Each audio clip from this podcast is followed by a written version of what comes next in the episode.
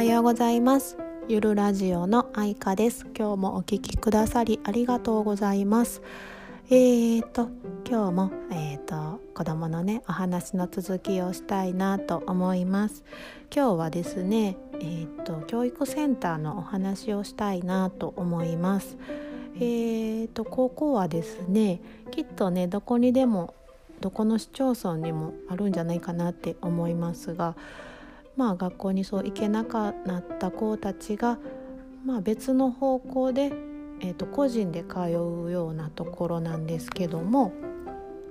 まあ、最初はね週1回先生とお話をして1時間いろいろお話ししながら体も動かしながら過ごしてっていうことを続けているうちにまあもう次にね週23人のグループになってあのー、暮らすっていう日もあってで最後はね、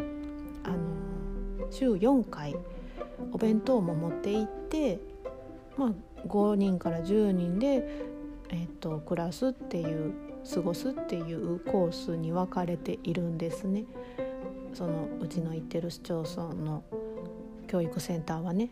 でそこで、まあ、子供はね最初1年ぐらいですかねえー、1年ぐらいその個別で行ってたんですけれども週1回だけでね。でそっからねそっからコロナがあコロナが始まりコロナのなんか影響で分散高校っていうのが始ま登校っていうのが始まって中学校の方へ一時通ってたんですけどもちょっとやっぱりいろいろ普通の生活に戻ってくるとまたちょっとこう症状が出てきてしんどくなっちゃってまた教育センターの方に戻ったんですね。でそこから症状も、まあ、落ち着いてきているので今度はもうその週4回コースの方に行かへんかっていうことであのお話をさせてもらって、まあ、本人もね最初は週1回だけでスタートしたいっていうのでえーとまあ、個別でお話しする曜日とその、えーと、朝から行って昼お弁当食べて帰るっていうのを始めたんですけどもそこでね週1回やったんが2回になって2回が3回になって3回が4回になってどんどん段階を踏んで毎日通えるようになったんですね。すごい子供もね、えーと生き生きとしててやっぱりその生き生きしてた理由がね友達なんですね。そこにも来てる友達がいてて数人同じ学年で男の子でやっぱり友達がいると楽しくって話し相手がいるってことがやっぱり大きなことでやっぱ行き先に楽しみがあるっていうことがその子の行動力につながるんやなっていうのを本当につくづく感じさせてもらいました。でそこからねお友達になってねえ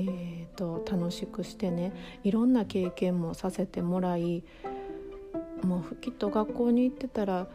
体験できないようなこともさせてもらうことができてでその子らしく、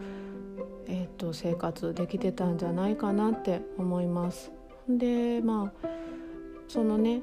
えーと週4日コースもねこの前も卒業式みたいな形で終わったんですけどもそこからねやっぱ子供は友達としてねあの、まあ、LINE 交換とかしててね本当に嬉しかったなって思いました。なんせねやっぱ中学校に通ってないとなるとね通ってる子供たちとのね輪から外れてしまってたんですね。だから友達がゼロ状態なんですよね。だからね俺の LINE は全然ならへんでって言って全然自慢してたんですけどもまあそんな感じで過ごしてたけどもその中でも友達ができたってことが本人も嬉しいし私もとっても嬉しかったんですね。もう本当にええ経験をさせてもらったなって思ってます。はい。いろんな道が学校中学校にね行けなくてもいろんな道があるんでね。フリースクールとかね今は本当にたくさんあるのでもうその子に合った道を選ぶんがその時代に合った生き方なんかなって思いました。はい。では今日もお聴きくださりありがとうございました。じゃあまたね。